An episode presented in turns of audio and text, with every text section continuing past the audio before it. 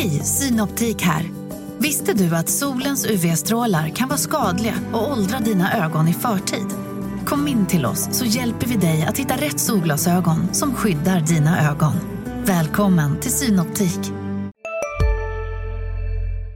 Det 29 avsnittet av Sportklubben. Jag heter Jakob Sjölin och vi har skräll en ny intensiv vecka att gå igenom här på LT Sporten. Det händer grejer runt Södertälje SK. Det är nästan så att det är vecka efter vecka efter vecka nu med eh, mängder av nyheter och eh, nu igår på måndagen så briserade den största nyheten av alla hittills. Eh, Mikael Samuelsson lämnar. Det och eh, det senaste ska vi gå igenom. Till min hjälp idag har jag Anton Gustafsson. Nu rullar vi ingen.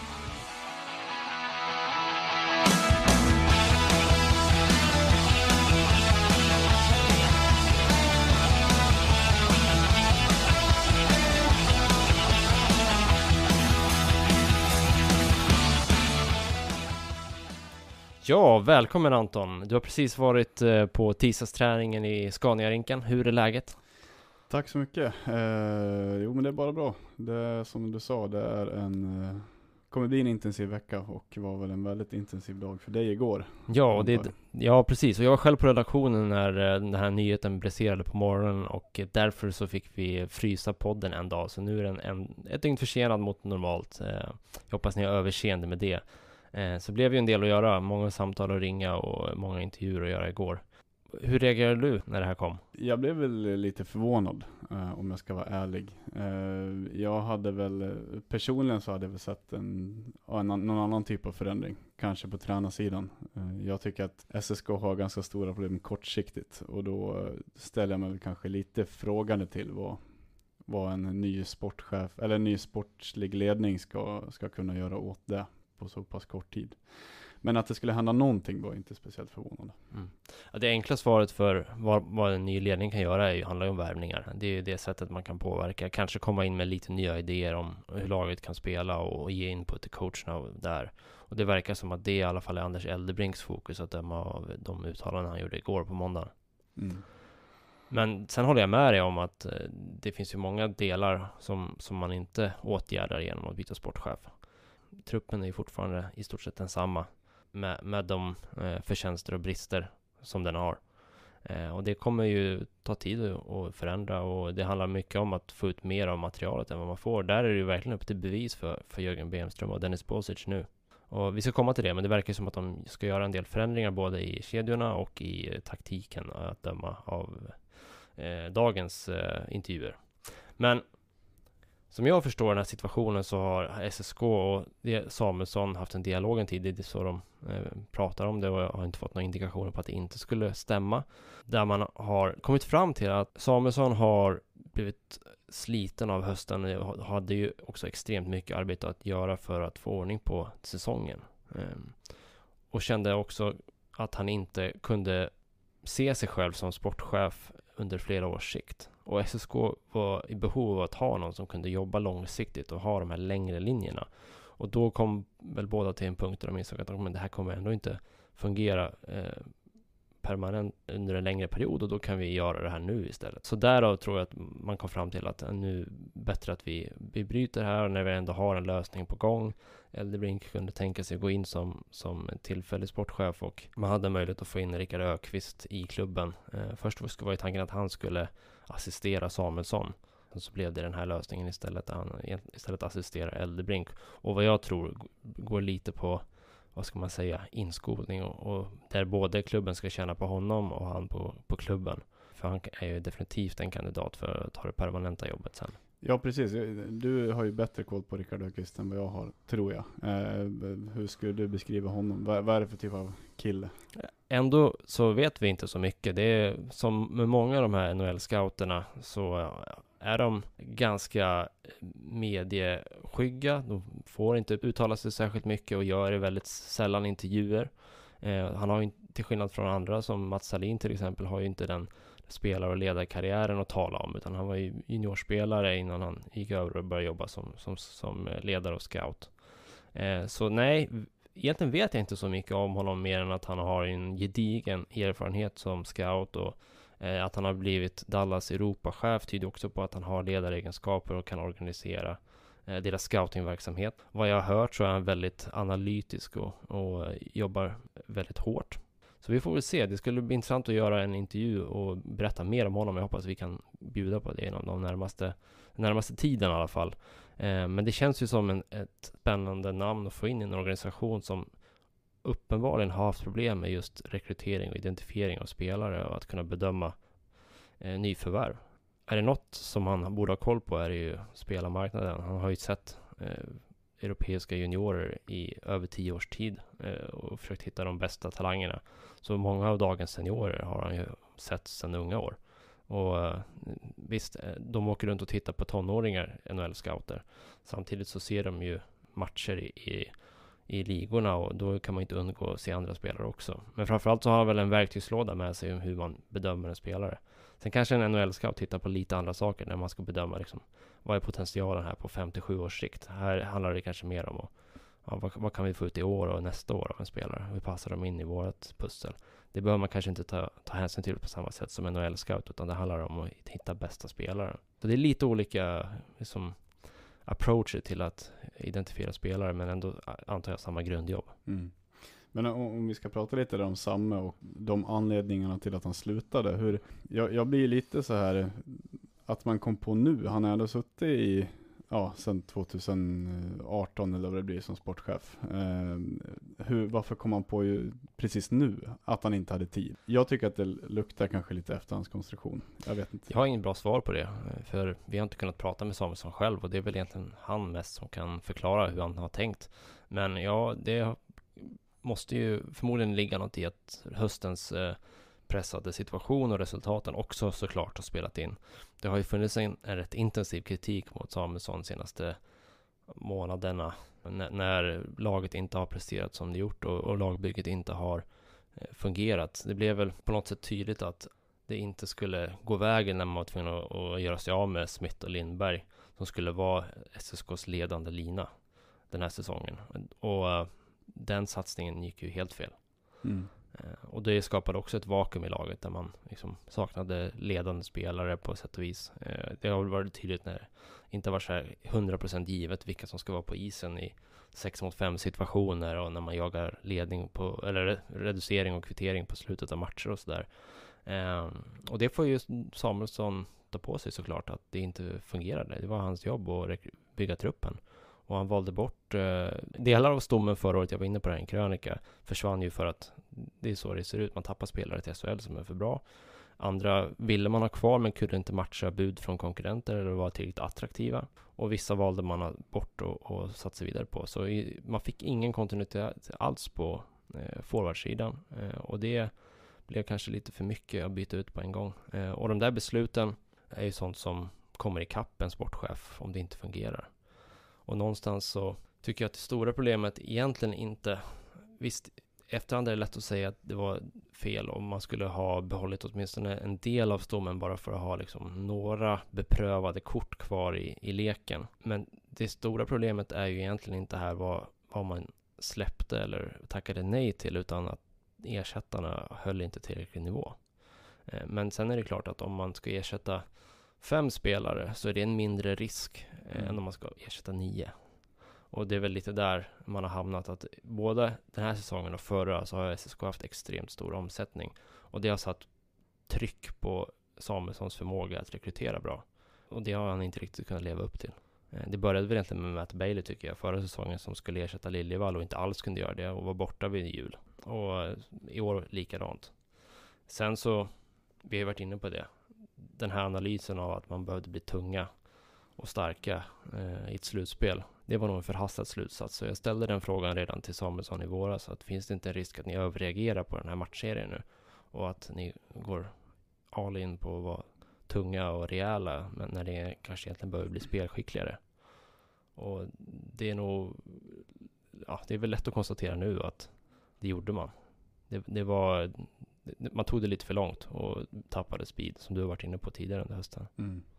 Ja, men det, det, kan ju alla se att, att det behövs. Och det, det känns väl som att man har inlett något typ av arbete, alltså med Marcy nu pa Pasic, eh, Barklund och sådär. Mm. Det är ju en annan typ av spelare ändå. Där får man ju säga att Samuelsson ändå jobbade in i det sista och förändrade truppen liksom sista dagarna innan han slutar. Eh, vad tycker du? Vilket läge lämnar han truppen i? Vilket skick är den nu inför den här säsongen och inför nästa? Det är det som blir intressant nu, för det är ändå, de här värvningarna är ju Samuelssons. Eh, och eh, det är klart, om de skulle börja vinna massa matcher nu och, och typ Pasic öser in poäng, ja, då, då är det ett ganska, ett bra jobb han har gjort kanske. Men det är klart att läget som det ser ut nu är ju, är ju inte alls bra. Det är ju, nu är det bottenstrid för SSK som gäller. Eh, och en superviktig match mot eh, Troja Ljungby som, som ligger sist. Det är för tidigt att säga än, eh, kan jag tycka. Även om ja, utgångsläget just nu ser inte speciellt bra ut. Men det är bra tycker jag att ändå klubben går ut med eh, den här tydliga målsättningen nu att det handlar om att stabilisera säsongen och undvika att dras in i den här absoluta eh, bottenstriden. Att nu, nu behöver klubben etablera sig som en topp 10 klubb i tabellen och därifrån eventuellt ta play-in, för det är det det handlar om nu. Det, det ska något mirakel till om man kommer topp 6. Alltså man har dubbelt så långt till topp sjätteplatsen nu som till jumboplatsen. Så det är ju egentligen bara att räkna bort eh, topp 6. Utan det är, det är play-in man får inrikta sig på och kan man nå dit och undvika kval så då är det liksom ja, en bonus. Då kan man börja liksom andas ut och bygga för nästa år. Det är väl det läget man vill hamna i nu att okej, skaffa lite andrum så att man ser att okej, vi är, vi är på en kurs där vi inte kommer behöva kvala. Okej, då kan vi börja bygga nästa säsongslag. Och sen får det gå som det går i slutspelet, eh, om man nu tar sig dit. Eh, vilket man borde ha förutsättningar att göra, tycker jag. Men ett problem, tycker jag också, är- det, kändes som att Samuelsson gav fel spelare tvåårsavtal. Och när man nu går ut och säger att man ska bygga en topp tre-trupp till nästa år, sitter man på en del kontrakt som jag undrar om man har plats med, om man ska bygga en topp tre-trupp. Dels så har man nästan en halv backbesättning klar. De är väl okej, men kommer behöva rejäl spets bredvid sig för att det ska vara liksom en topp tre backsättning. Och sen på forwardsidan så, så krävs det ju spets. Och vissa av de som är, om man tänker så här, Olsson och Harju till exempel var ju invärvade för att vara en av de två ledande kedjorna. Vad vi sett i år så har de inte riktigt den nivån i sig för att eh, leda ett som ett topp, topplag i Hockeyallsvenskan. Och där är ju frågan om, okej, kommer man behöva skicka ner dem några pinnhål eller kan de vara kvar? Vi får väl se vad de kan visa under våren. Men eh, det är många som har mycket att bevisa för att de liksom ska kunna vara bidragande spelare om SSK verkligen ska bygga ett topplag. Så det blir på sätt, så sätt en spännande vår, men också kanske en vår där Ökvist och Eldebrink får ta lite tuffa beslut. Verkligen. Eh, och som du var inne på backsidan tycker jag speciellt, som jag ser det så det finns all, alldeles för få backar i SSK som är liksom bekväma med pucken Mm. i, i egen zon och sådär. Eh, och och det, jag tycker det har varit ett jättestort problem. Mm. Och som du säger, halva backbesättningen har kontrakt över nästa år. Mm. Där har de ett jätteproblem att, att, som de måste fixa, tycker jag, om de nu ska bli det här topp tre-laget. Eh, Men det handlar inte bara om hur de är med pucken, utan också om hur de rör på fötterna och skapar sig tid. Blir man stillastående så är det ju lätt att se dåligt ut med pucken. Mm. Och det tycker jag det är lite för många som eh, blir fastfrusna med fötterna just nu. Så det, det är något att titta på. Men Eldebrink sa en grej som jag vill bara nämna här. Eh, han vill ha en tydligare första femma i sitt lagbygge till nästa år. Hur ser du på det? Eh, ja men det är intressant. Det, det känns ju som att eh, topp, alltså de flesta topplagen har en sån. Eh, och det har ju, man trodde väl kanske att SSK var på väg att hitta dit med Pollock, Olsson och, och Sjöberg. Eh, nu, nu skakar Jakob på huvudet lite grann här. Men, eh, Bra radio. ja, precis.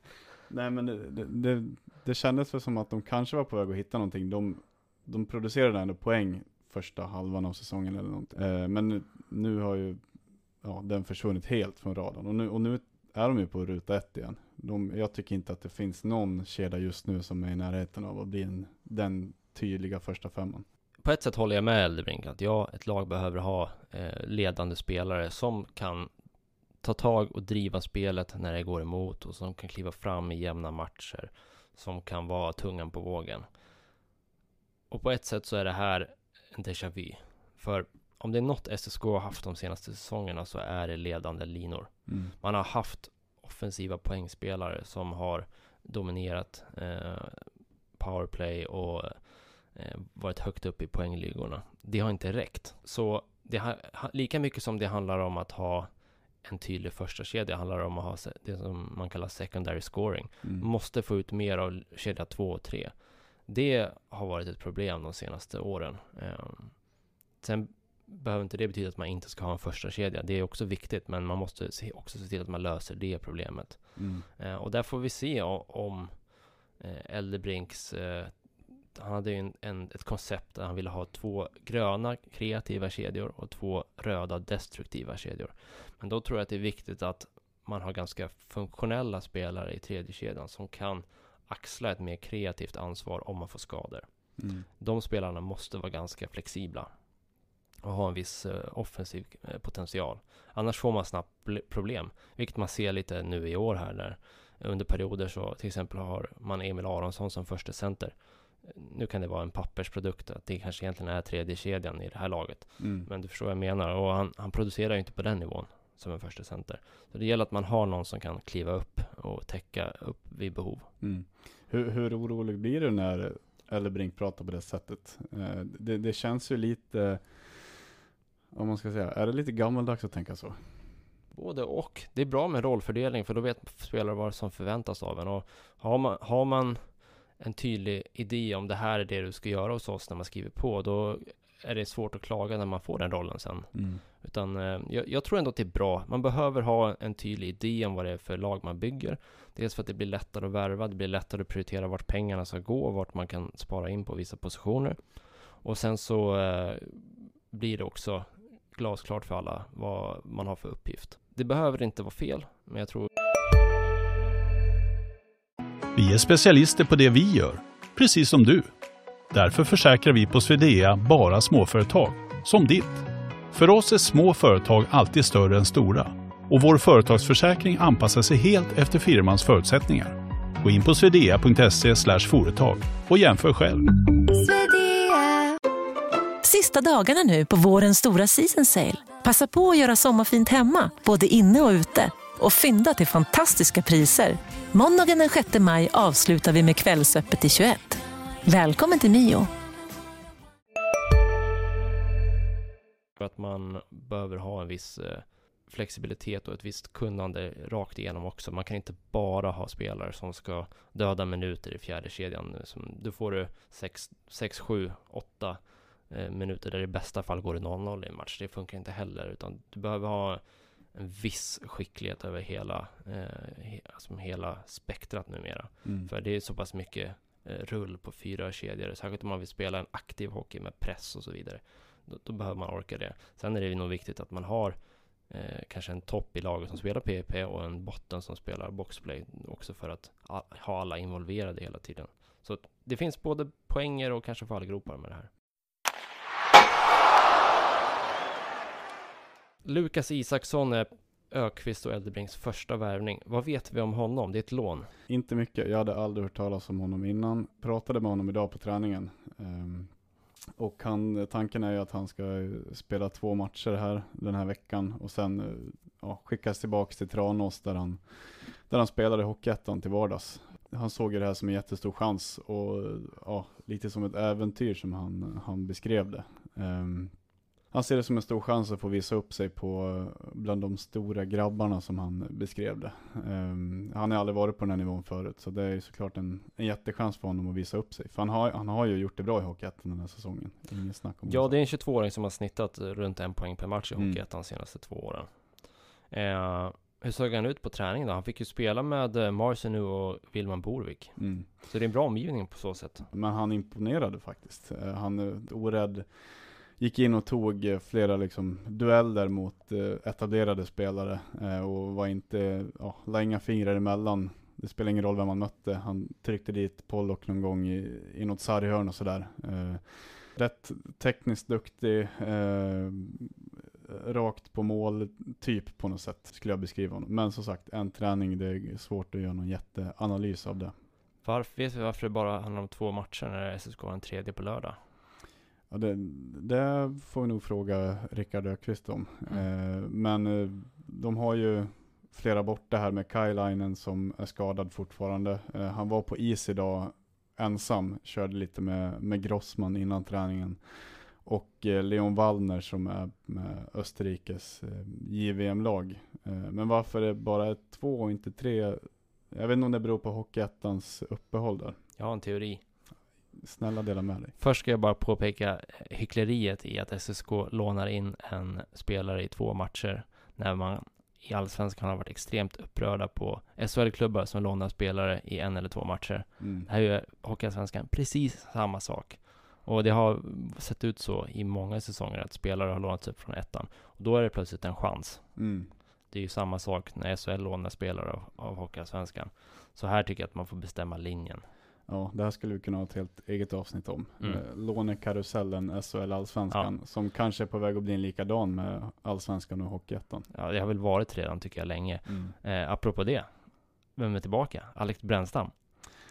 Ja, alltså, det är Eh, synd. Det är, alltså, det är lite synd om. Man måste vara svårt att tillhöra mm, två lag och inget lag på samma gång på något Nej, sätt. verkligen. Det är ju någonting vi får gräva lite djupare i såklart. Men det, jag kan aldrig tänka mig att det är speciellt bra för hans egen utveckling. Spelar med, som du säger, två olika lag från, vecka, från dag till dag nästan. Eh, nej, jag, jag tycker att det, det ser för det första inte snyggt ut. Hela den här farmalagsdiskussionen som blossar upp ibland.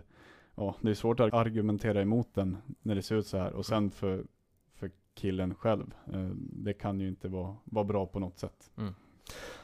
Men nu till min två matchers teori. Just det. SSK gick ut i helgen när det blev klart att Samuelsson skulle lämna och sa att man hade gjort klart med en stjärnvärvning.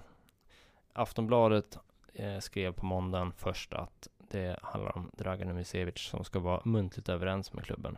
Jag hörde liknande uppgifter på söndagen, eh, men jag hann inte få dem bekräftade innan eh, Sportbladet eh, gick ut med nyheten. Och när Södertälje sen på måndags eftermiddag gick ut med en video på hemsidan med ordförande Åberg och klubbdirektör Andersson så sa Åberg att man var överens, muntligt överens med en spelare från en klubb i utlandet. Och att det var något som skulle lösas där först. Mellan raderna så måste det ju handla om Dragan. Det är det mesta tyder på det, ja. Och då är min teori att man hoppas att han hinner bli klar innan den tredje matchen den här veckan. Och därför är det bara två matcher. Jo, eh, vi går vidare och eh, vi ska prata om, inte så mycket om laget inför morgondagen, för det blir ju snabbt inaktuellt här, men det är en sak som jag vill ta upp när jag ser. Dels så gör man om kedjorna lite och när Jonathan Harju nu sitter ute med en nyopererad käke efter att ha träffats som en puck på träning förra veckan så får Brett Pollock spela med Olsson och Pasic. Och Brett Pollock blev ju bänkad i förra matchen och fick en hel del kritik för hur han liksom eh, spelade av Bemström i intervjun efteråt. Man var tydligt missnöjda med, med ja, hans beteende och eh, kanske beslut med pucken och eh, arbetet utan den och sådär. Eh, för menar, när man låter sin bästa offensiva spelare sitta när man jagar kvittering och man ligger under med ett mål, det är en rätt tydlig markering. Hur tror du han tog det där? Det är klart att om de, som det ser ut, har satt honom i en, ja, i kanske den bästa omgivningen de kan ge honom just nu, eh, så kan ju det vara ett tecken på att de har haft ett snack och att eh, Bosic och Bemström är nöjda med vad de fick ur honom. Alltså det känns ganska självklart. Man, de, SSK har inte råd i det här läget och av någon slags disciplinära skäl bänka honom igen. Utan det Mm. handlar om en periods markering. Sen måste han såklart spela igen, för man behöver hans kvalitet. Det finns för få som gör skillnad offensivt just nu. Så på så sätt är det givet att han skulle, skulle spela oavsett.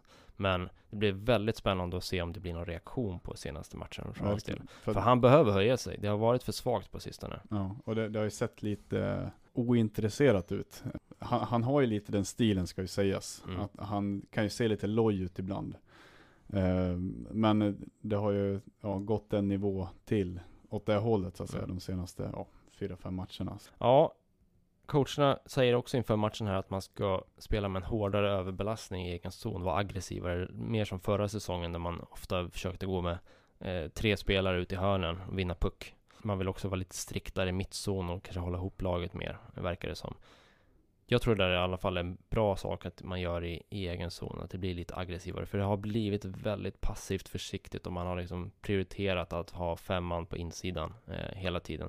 Men det har också lett till att man inte får tag på pucken riktigt. Men en nyckel till, till att inte bli fast för länge där är nog också att man behöver bli skickligare faktiskt på att spela sig framåt i banan när man väl har den. För de senaste matcherna har varit mycket så att man har tappat puck på, på egen blå, på röd, när man är på väg framåt och spelat sig in i problem som egentligen inte behövt finnas där.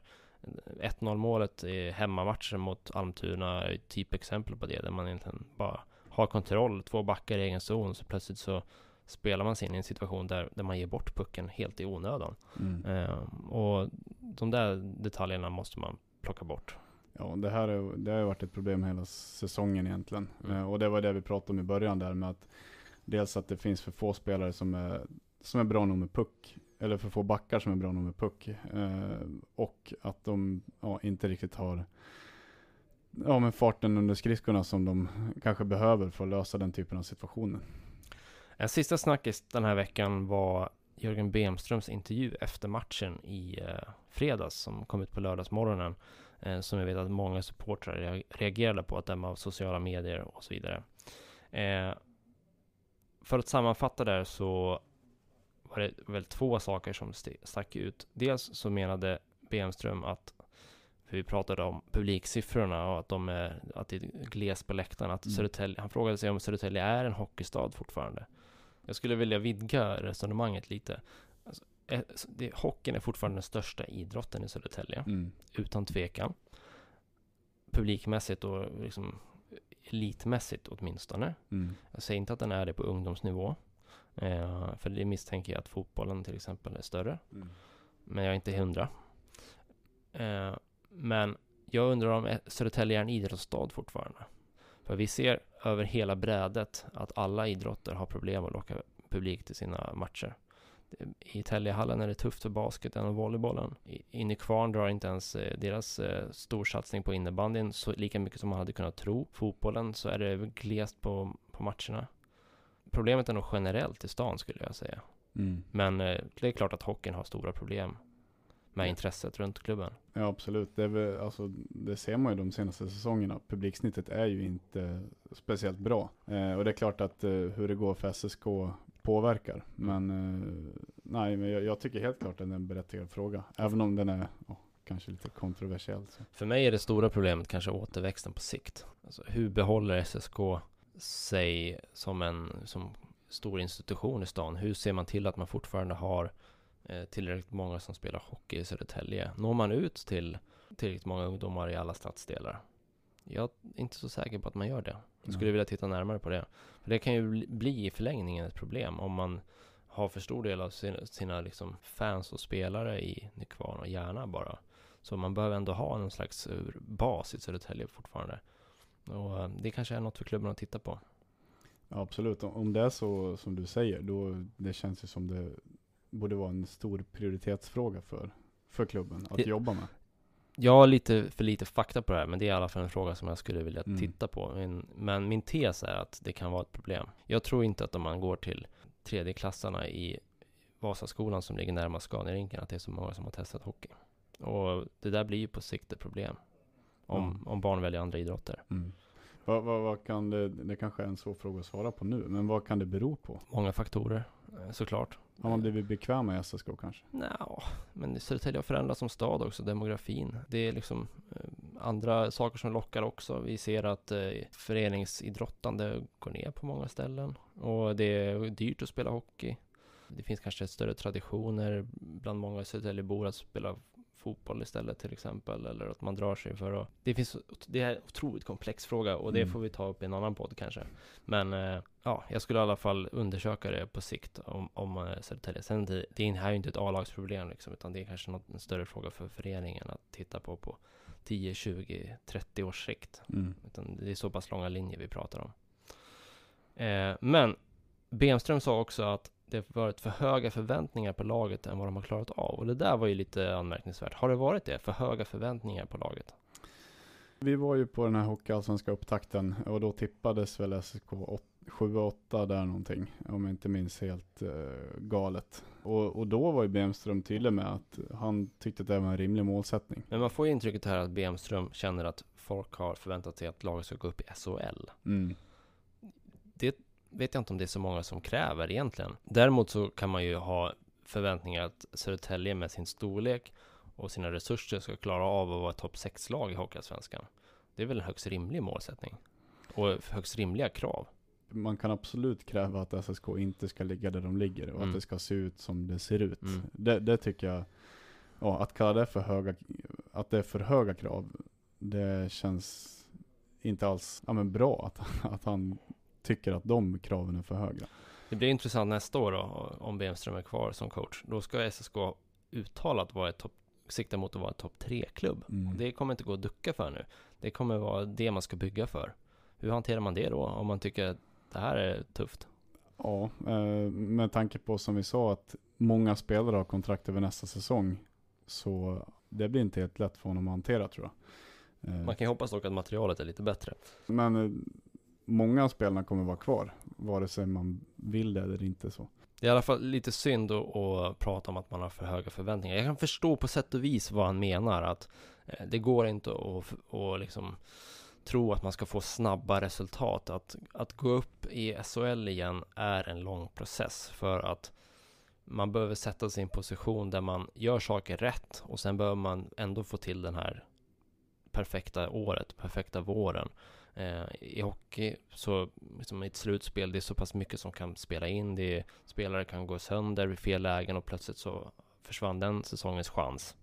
Så där kan jag förstå vad han menar, att man kan, man kan inte förvänta sig att man får resultat direkt, utan man måste liksom göra rätt saker över tid för att ge sig tillräckligt många liksom, biljetter till lotteriet. Och då kanske man går upp till slut. Det är ju inte förväntningarna som har gjort att man inte spelar bra hockey i år. Utan det, man måste hantera för, förväntningarna. Och det pratade han redan om inför säsongen. Mm. Det är en mm. del av att vara i en klubb med historik. Men det är ju inte de som har gjort att man är där man är. Nej, nej men så... Även om laget känner sig pressat. Så. Mm.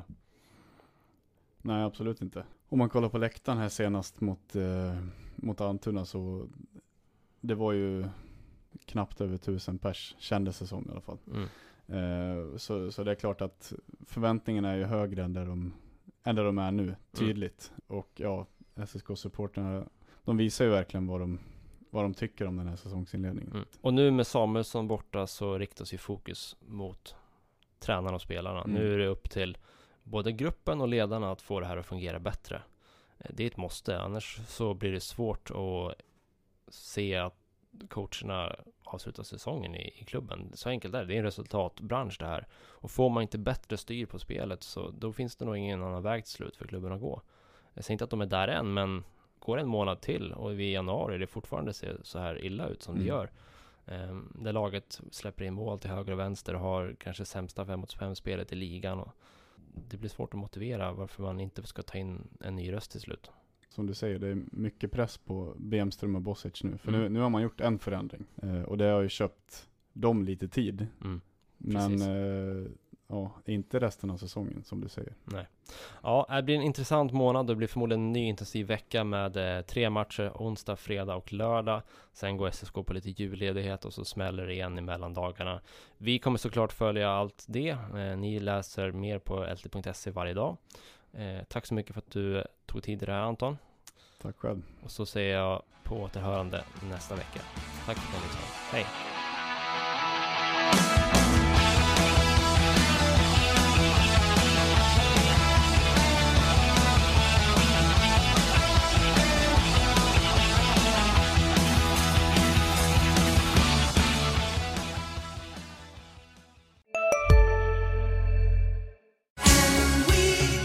Just nu till alla hemmafixare som gillar Julas låga priser. Ett borr och bitset i 70 delar för snurriga 249 kronor. Inget kan stoppa dig nu. Upptäck hyllade XPeng G9 och P7 hos Bilia. Våra produktspecialister hjälper dig att hitta rätt modell för just dig. Boka din provkörning på bilia.se xpeng redan idag. Välkommen till Bilia din specialist på X-peng.